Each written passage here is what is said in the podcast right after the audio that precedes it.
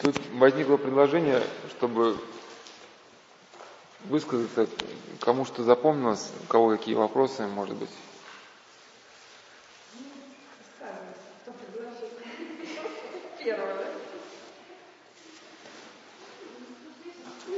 А? Только погромче.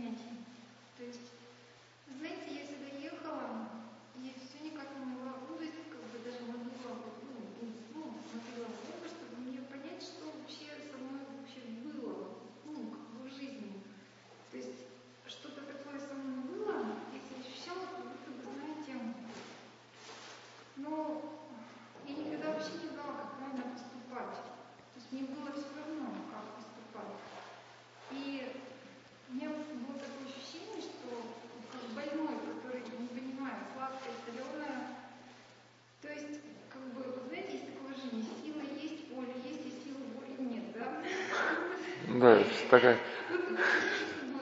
Сила была, воля была. А куда это направить, я никак вообще вот. То есть, ну, вот это состояние такое у меня с детства. То есть, как бы, у меня было такое ощущение, что ну, жизнь для меня вот загадка. Я никак не могла понять. Ну, это кажется, ну, может, странным очень. Но вот у каждого, видимо, так. Ну, Достоевского, я сейчас, наверное, ты это хочешь сказать, у Достоевского, где в «Идиоте» было, что... Князь Мышкин говорит, что когда он был в Швейцарии, ощущал некую отчужденность от этой природы, что, ну там и Полит, похоже, слова говорил, что говорит, и вот эта мушка, и вот эта птичка, и все они как-то слаженно поют в этом едином хоре мироздания, а я как будто отсечен, да, отсечен и чужой на этом празднике жизни, да, как будто, ну, отчуждение такое, да, действительно.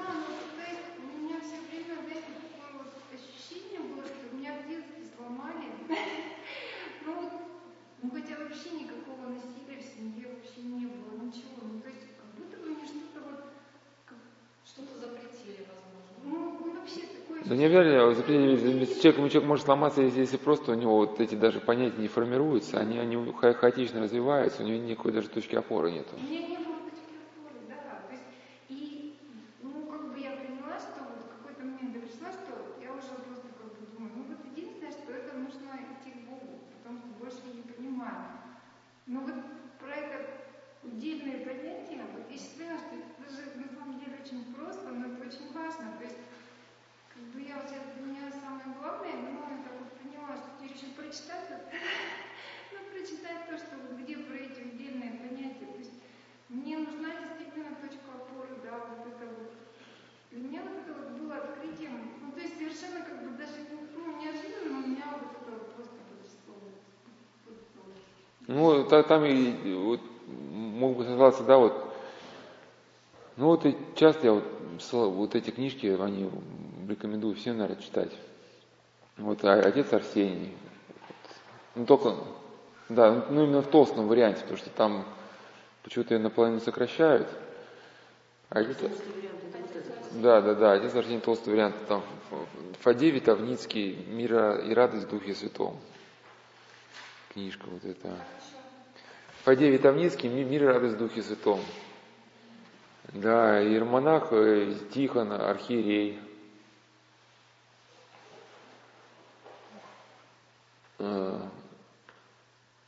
Священномученик Андрей Ухтомский, князь Уфимский, о любви Божией на страшном суде.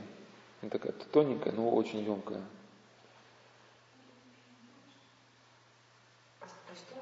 О любви Божией на страшном суде.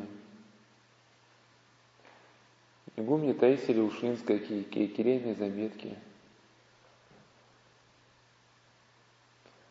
Да, митрополит Вениамин Пушкарь, священная библейская история.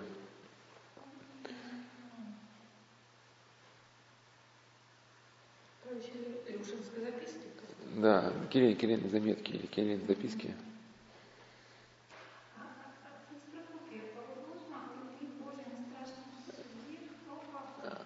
священномученик Андрей Ухтомский, князь Уфимский, священномученик Андрей Ухтомский, священномученик Андрей, князь Ухтомский, епископ Уфимский. Это брат вот этого академика Ухтомского, на который сейчас ссылаюсь. А после Таисии Леушинской кто?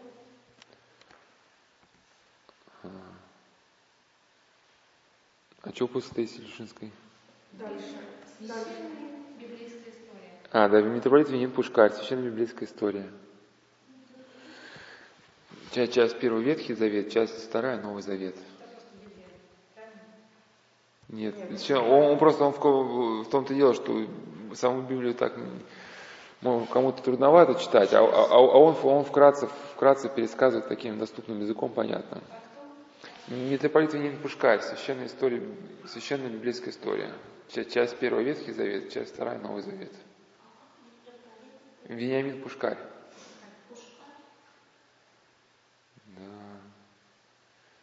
Архимандрит Спиридон Кисляков, из виденного и пережитого.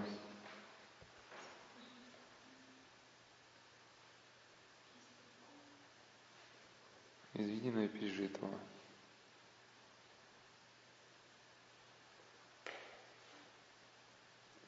Тростников Н.В. Бог в русской истории.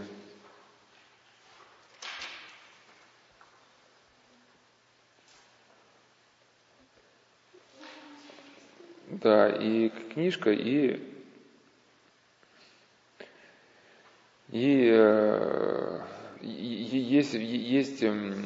лекции, но и в интернете, и лекции тоже хорошо послушать. Ну да, просто они там в лекциях и в книжках там немножко по-разному, то есть они друг друга дополняют. Ну вот в этих книгах действительно очень, если к вопросу о понятиях, очень точно много выложено. Вот, значит,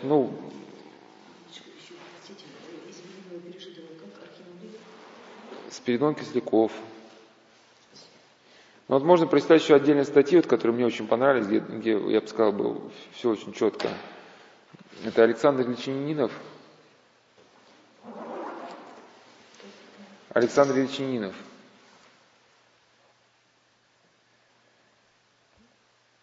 там две статьи, это «Демонская твердыня о гордости», в скобочках «о гордости»,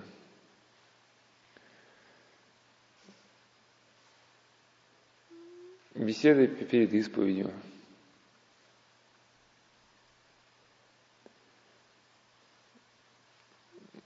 Владимир Воробьев тоже, там у него две такие образцовые статьи, вот где все взвешено, уравновешено, вот прямо так. Это «Покаяние и исповедь духовного руководства».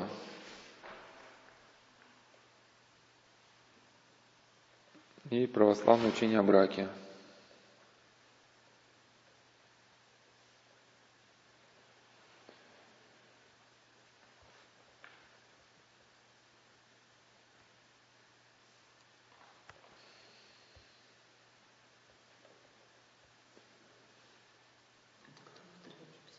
Владимир Воробьев.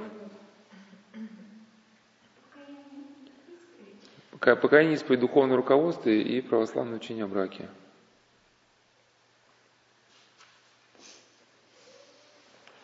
Ну вот если что-то... это книга, где просто, вот если вот мы эту тему про понятия разбираем, где вот действительно все вот так как бы...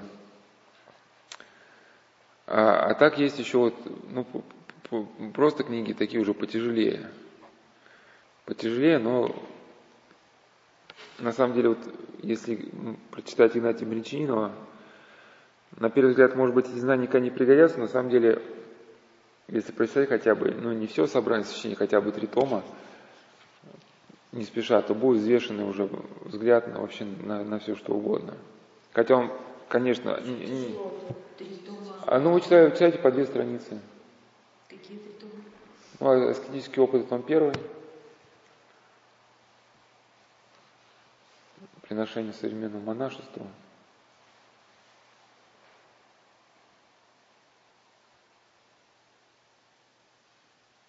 Аскетический опыт, том 2. Слово и слово о духовном и чувственном видении духов.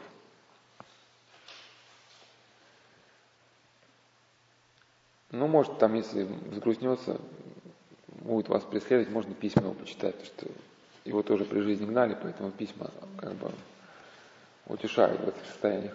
Но там же, опять же, если мы говорим про понятия, там, конечно, тяжело, но там просто как вот есть, если есть там пища белковая, ее много не съешь, да, ты не можешь семгу есть там. Аскетический опыт, том 2. Приношение современному монашеству, слово о душевном духовном видении духов. И письма. Ну, то есть, есть, например, хлеб, а есть семга. Семгу вы не можете там есть большими кусками. Ну, поэтому, если вот это Спиридона Кислякова можно за вечер все прочитать, не отрываясь, то там только, 2-4 странички, когда прочитаешь. И дальше нужно пережить. Или просто больше не усваиваешь. Ну, вот еще хорошая книжка, где тоже как бы очень много чего ценного. Это «Протоиерей Михаил Овчинников. Терновый венец болезни. Опыт преодоления рака».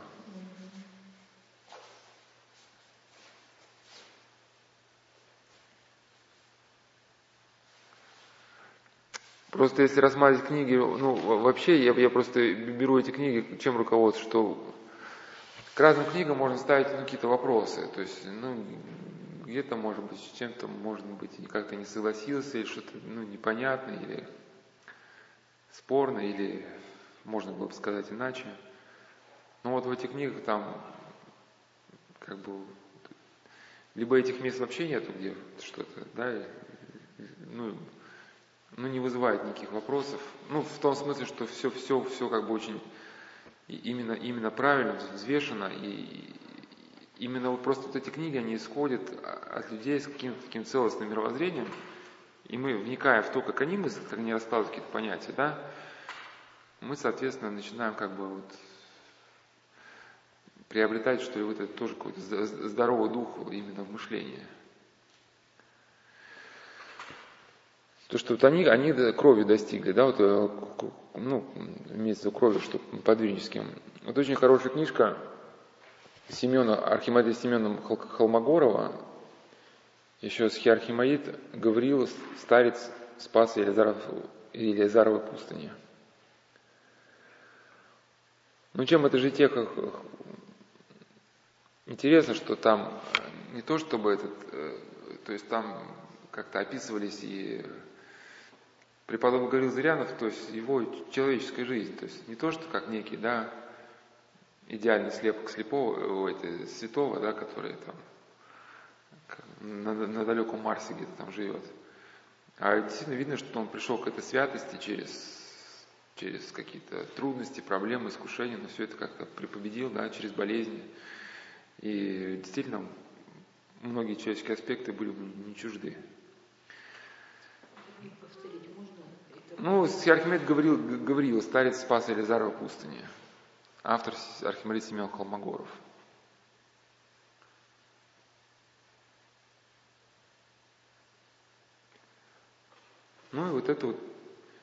Сейчас у тебя еще Марк Поповский в «Жизнь и житие воина Синецкого», архиепископа и хирурга.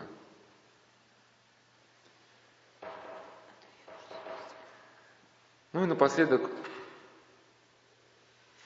напоследок, можно два момента. Это житие полное можно преподобному Блаженной Матроны Московской. Но это же не сколько по поводу понятий, сколько вообще так для укрепления, может, вере.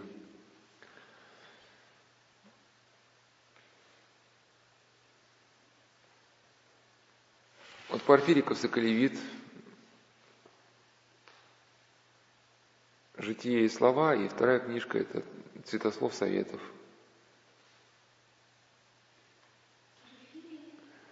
Соколевит. Соколевит. «Житие и слова», и вторая книжка «Цветослов советов».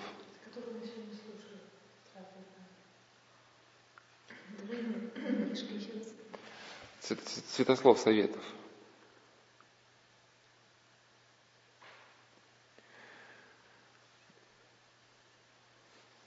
читала немножко Порфирия Соколевита, маленькая такая, дети и молодежь, ну совсем брошюрочка. Ну, это выдержка из Святослова Советов.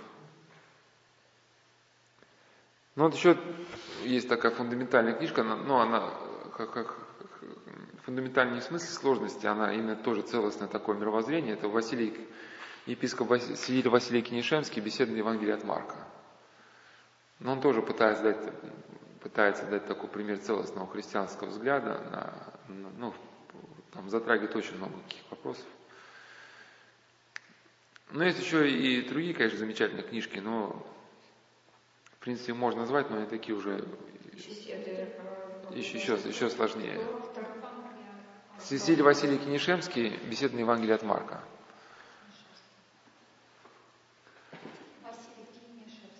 Да, ну можно назвать еще 3-4 книги, которые еще сложнее, но которые дают человеку вообще такое уже именно мировоззрение, я не скажу даже то, что православное, то, что вообще глубину понимания,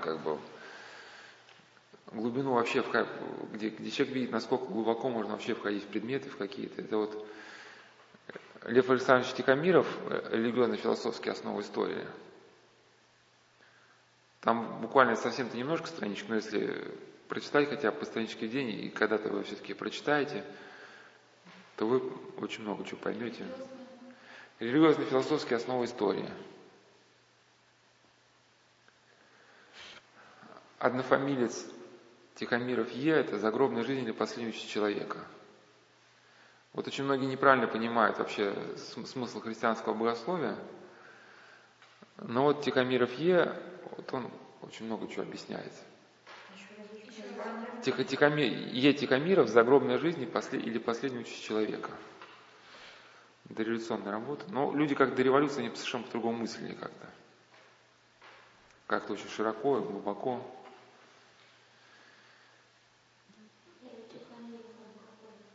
ЛЛА.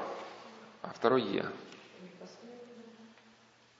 «Загробная жизнь» или «Последний участь человека». Ну, очень вдумчивая такая еще работа есть Протоиерея Тимофея Буткевича «Зло его сущности происхождения». Ну, опять же, вот просто я, может, не сколько... Я там у Тимофея Буткевича много чего не читал, там прочитал всего несколько параграфов, просто, которые меня интересовали. Там у него из двух частей работа стоит «Зло его сущность происхождения». И что происходит? Зло его сущность происхождения. Но он просто разбирает, как различные народы и философские течения, и религии смотрели на проблему зла. Протоиерей Тимофей Буткевич. И показывает, что все они, эти теории, уязвимы, только православная точка зрения, она, в принципе, логически не противоречива. Но меня в этом авторе поразило, что это единственный автор, которого я видел, которого предложения были на полстраницы, но при этом они читались легко, бегло, и было все понятно. То есть обычно, если у автора там предложение на полстраницы, ты когда заканчиваешь читать, ты уже забываешь, с чего все началось. А вот он пишет так, что у него там все как бы закручено, но ты читаешь бегло, и тебе все понятно. Вот просто так, как он писал. Ну и опять же широта охвата, вот глубина, отточенность мысли. Ну, самый, может быть, верх и пик, который именно, вот если читать внимательно, он прямо учит думать, это Лосский В.Н. это у него две книжечки небольшие, но они небольшие по объему, но их читать можно очень долго, потому что у него очень емкий текст. Это догматическое богословие и очерки богословия Восточной Церкви. Но это так, по мере возрастания, может быть, они идут. Ну, скажу сам, что вот я Е. Тихомирова, Тимофея Буткевича, я еще не прочитал, хотя, может быть, и хотел бы. Просто как-то все вынужден читать другое. Но именно просто Очерки Восточного? Очерки богословия Восточной Церкви. Ну, я к чему, что просто как люди мыслят, как они вообще подходят к предмету. Они, когда начинают разбирать какой-то предмет, их подходы, они там... как они задумываются, как они вообще начинают весь процесс, потому что кто-то, да, вот начинает как-то мыслить голословно, там, неаргументированно, еще что-то. А когда мы вдумчиво читаем, постепенно стиль мышления автора передается уже и нам. Как нас человек учит думать. Ну, вот есть еще светская книга, это профессор Кара-Мурза, Сергей Кара-Мурза, честно ссылается, это еще «Манипуляция сознанием». Но он тоже не... Там, где он просто про историю, я вот не очень вникал, там, историю, там, дореволюционную, революционную, я эти моменты пропускал. Ну, не то, что пропускал, но не очень думчиво читал. Я в основном обращал внимание, где он описывал профессор С.Г. Кара-Мурза «Манипуляция сознанием». Я просто, ну, как бы, больше обращал внимание, когда он написал, какие, вот, какие принципы все-таки, вот, есть утверждение истинное, есть утверждение ложное. И по каким признакам можно знать, что это истина, а это ложь? Ну, он говорит, что первый принцип – это непротиворечивость. Если концы с концами не сходятся у кого-то автора, значит, где-то он либо намеренно вводит вас в заблуждение, либо сам как бы, ну, заблуждается. И мне очень важно, как даются критерии, как вообще анализировать любые тексты, любые сообщения, чтобы не запутаться.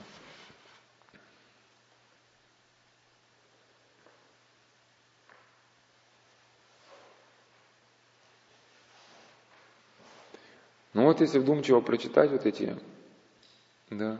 Конечно, есть еще много других книжек, но вот... Ну, еще последнее скажу, что вот этот, значит, Сергий Страгородский, православное учение спасения. Но там хотя бы не всю книжку, она может где-то и сложновата, там... Он разбирает все-таки, почему все-таки разбирает католицизм, православие, протестантизм, а почему все-таки истина в православии. И действительно, он... православное учение спасения. Ну, хотя бы раздел 3 можно посвятить возмездие. Вот самый ключевой вопрос, потому что смысл жизни его не понять, не понимая как бы учения о жизни вечной. И многие вот эти попытки объяснить вечную жизнь, они... Ну, как-то они нелогичны, потому что они вечную жизнь представляют как либо внешнюю награду, либо внешнюю муку. Либо вас там в котел какой-то бросают, да? Либо вам что-то дают такое золотое, блестящее. Ну, и, а раз человек этого момента не понимает, то получается, он как бы неправильно живет. Он где-то либо хочет откупиться, либо как-то там, если что-то грешит, как бы ему отмазаться, да, там. Но все меняется, просто действительно меняется жизнь у человека в корне, если он понимает, что... вечная мука или вечное блаженство – это будет развитие его текущего состояния. Вот если он здесь не победил свою ненависть, эта ненависть, она раскроется в жизни будущего, он будет скрипеть зубами и там.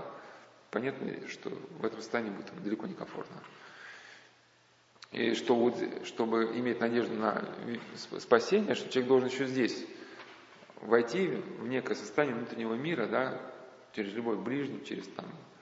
Просто нам эти делами, в том-то дело, что постоянно спрашивают, не сами дела важны сами по себе.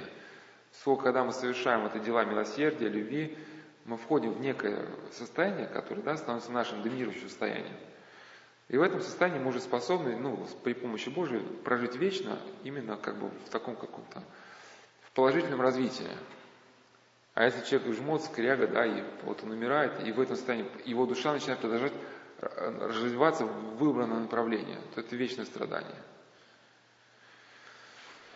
Ну, это так. Ну и, конечно, это уже на что я ссылаюсь, это академик А.А. Ухтомский, доминанта статьи разных лет.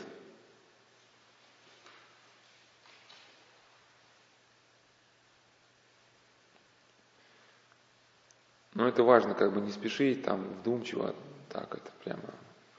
Еще раз название. Академику А.А. Ухтомский, доминанта статьи разных лет.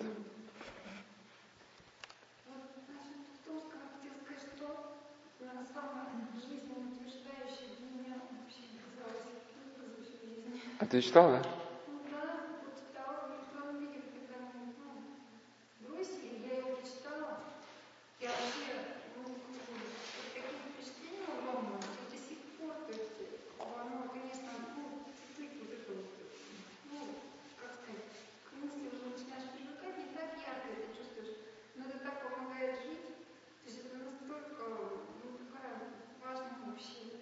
Да, вот именно она какая-то же очень жизнеутверждающая, она как бы это дает основу вообще для всего.